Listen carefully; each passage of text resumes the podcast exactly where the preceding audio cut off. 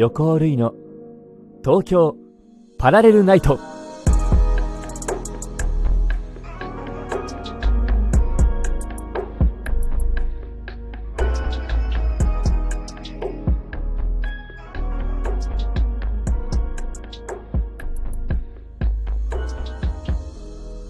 皆様こんばんは。横尾類です。横尾類の東京パラレルナイト。ここは都内某所にある愛を求める人が集まる駅東京ラブステーション。この放送はスタジオではなくここ東京ラブステーションよりお届けします。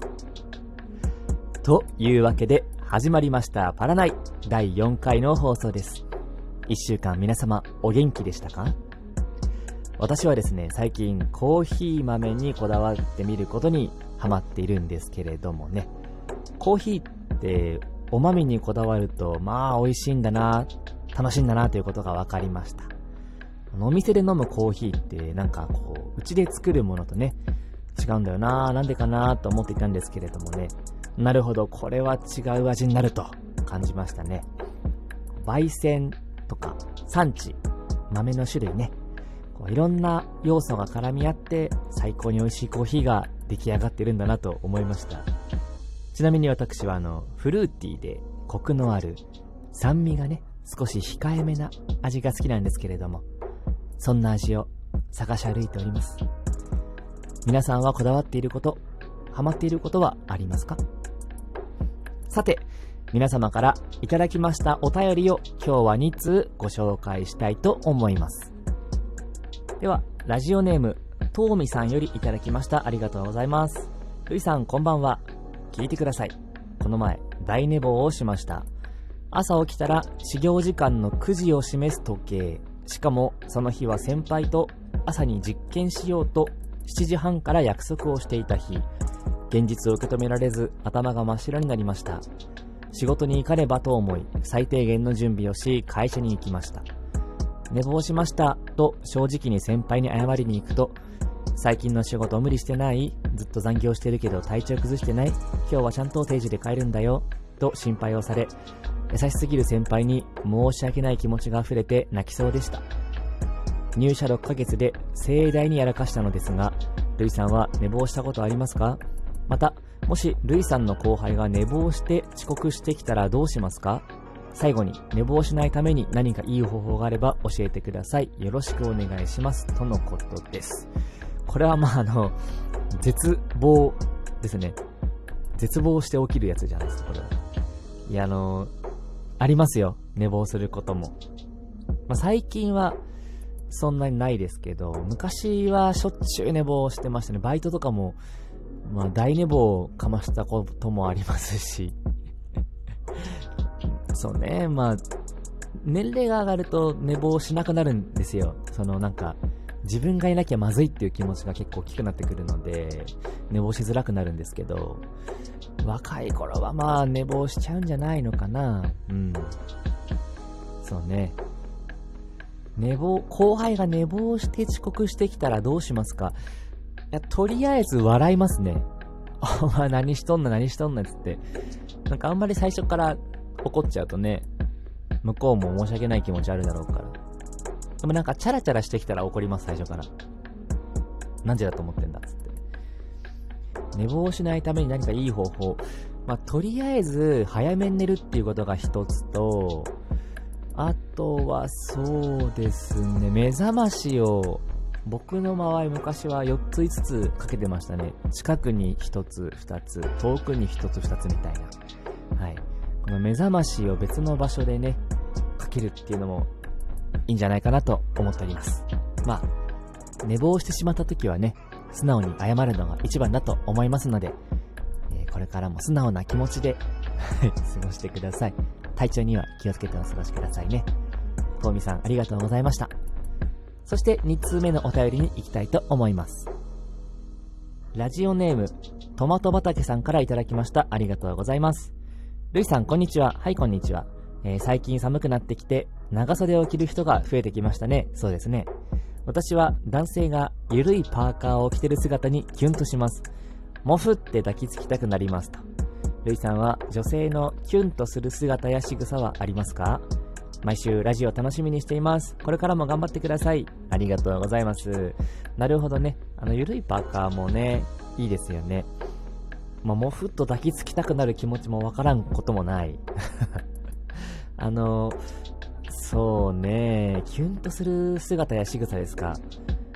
まあ、仕草、うーん、そう、いや、結構あるっちゃあるんですけど、これっていうもの、なんだろうななんかでも、ギャップ、ギャップにはまあ弱いっちゃ弱いですね。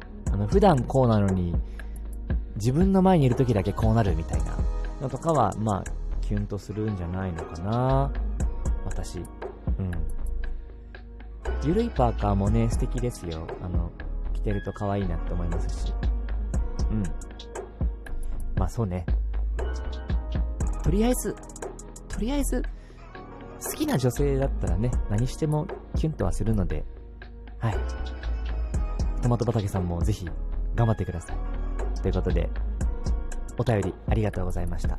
え本日はね、2通紹介したんですけれども、えー、また来週もたくさん読みたいと思っておりますので、皆様お便りをお待ちしております。以上、ふつおたのコーナーでした。東京パラレルナイト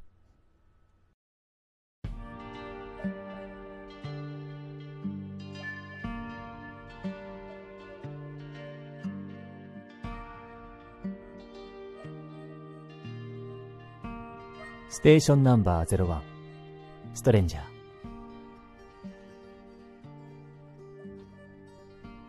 はい、ということで、えー、今回はね、ストレンジャー一通紹介していきたいと思います。ちょっとあの、前の第2回放送の時にね、だいぶあの、間が空いちゃった時なんですけど、にいただいたやつを今日は面白いなと思ったので紹介していきたいと思います。えー、ラジオネームカレンさんからいただきました。ありがとうございます。えー、ママ読むと、第2回放送おめでとうございます。すいませんね、もう第4回なんですけれども。えー、いつもルイさんの声に癒されています。ありがとう。えー、今回は自分の考えた好きなシチュエーションとセリフを喋っていただけるとのことで、そう、ストレンジャーね、楽しく考えました。せっかくなら、ルイさんから聞けそうで聞けない絶妙なラインで個人的ツボを抑えさせていただきましたので、よろしくお願いしますと。なるほど。シチュエーション。家の前で倒れていた成人男性をうっかり拾ってしまった。あ、自分がってことですね。お腹が空いているようなので、ご飯を作ってお風呂を沸かしてあげて、リビングの角に布団を敷いてあげましたと。熱があるのだろうか。寝ながら汗をかいていたので薬を渡し、コンビニで冷えピタを買うため、その場を離れようとすると、こちらの服の裾をつかみ、こう言った。なるほど。ここでセリフが来るってことですね。はははは。わかりました。では、行ってみたいと思います。コンビニで冷えピタを買うため、その場を離れようとすると、こちらの裾を掴んで言ったセリフ。ありがとう。コンビニ行くなら、おつまみとビールも買ってきて。どんだけやねん。お前どんだけやねんって感じですね。厚かましいにも程があるやないかい。まあまあでもね、私、いや、私だったら言わないな。うん。あの、知り合いだったらね、言うかもしんないね。おつまみとビール。まあ、ビール、うん。つまみ、そうですね。まあお腹空いてたのかな。うん。まあまあこんな、確かに聞けそうで聞けないラインですね。はい。ということで、今回は、短いんですけれども、以上ということで、はい。ストレンジャーのね、方も、どしどし、お便り、ご応募、お待ちしております。ありがとうございました。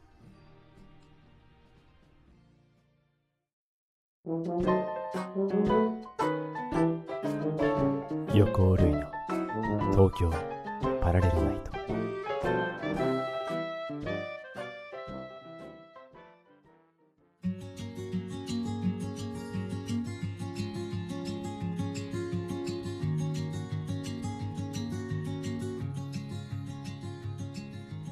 はい、ということで、早いものですけれども、第4回放送も終わりとなってしまいました。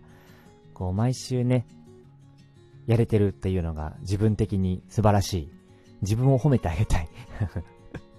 こう、すぐね、あの、やりますよって言って、ああ、今日はちょっと体調不良だからやめようかな、みたいな、こう、甘えがね、こう、私には存在しておりまして、こう、今回もね、頑張れるかなと思ったんですけど、はい、頑張れております。偉いぞ、私。ということで、えー、この東京パラレルナイトではですね、皆様からのお便りをお待ちしております。えー、普通のお便り、普通おたコーナーや、えー、ストレンジャーなどなどね、えー、まあ、まだ、駅もね、2つしかないんですけれども、ディアバーレーと、これからもどんどん増えていく予定ですので、ぜひお楽しみに。そして皆様のお便り、本当にお待ちしております。質問箱にね、ラジオネームとお便りの内容を書いて送ってください。だいたい金曜日ぐらいまでに送っていただけるとね、うまくハマると思います。ではでは、また次回、東京ラブステーションにて待ち合わせいたしましょう。お相手は私、横尾るいでした。素敵な旅へ、いってらっしゃい。